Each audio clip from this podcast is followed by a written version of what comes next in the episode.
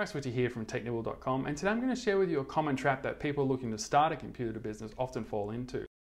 So I often see technicians who are looking to start a computer or a managed service business and they ask a lot of questions on the Technibble forums and Facebook, which is great, but some get stuck.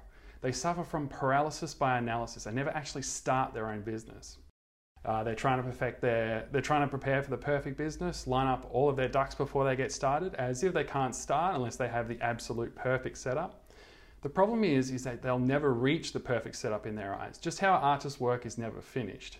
Uh, there's always just one more tool to check out and one more thing to perfect. And the thing is, most businesses don't actually start perfect. They refine them on the way. In fact, if you look into the history of some of the biggest uh, tech names today, many of them were actually really winging it when they first started. You generally know, won't know what systems you need to put into place um, until you encounter them on the fly. Once you get running, you may even find that your perfect setup isn't even appropriate anymore. I would get a basic tech stack going and then focus entirely on the marketing. The neat automation tools that you use won't get you more customers, but solid marketing will. My advice here is to just start and you can refine it into your perfect business over time.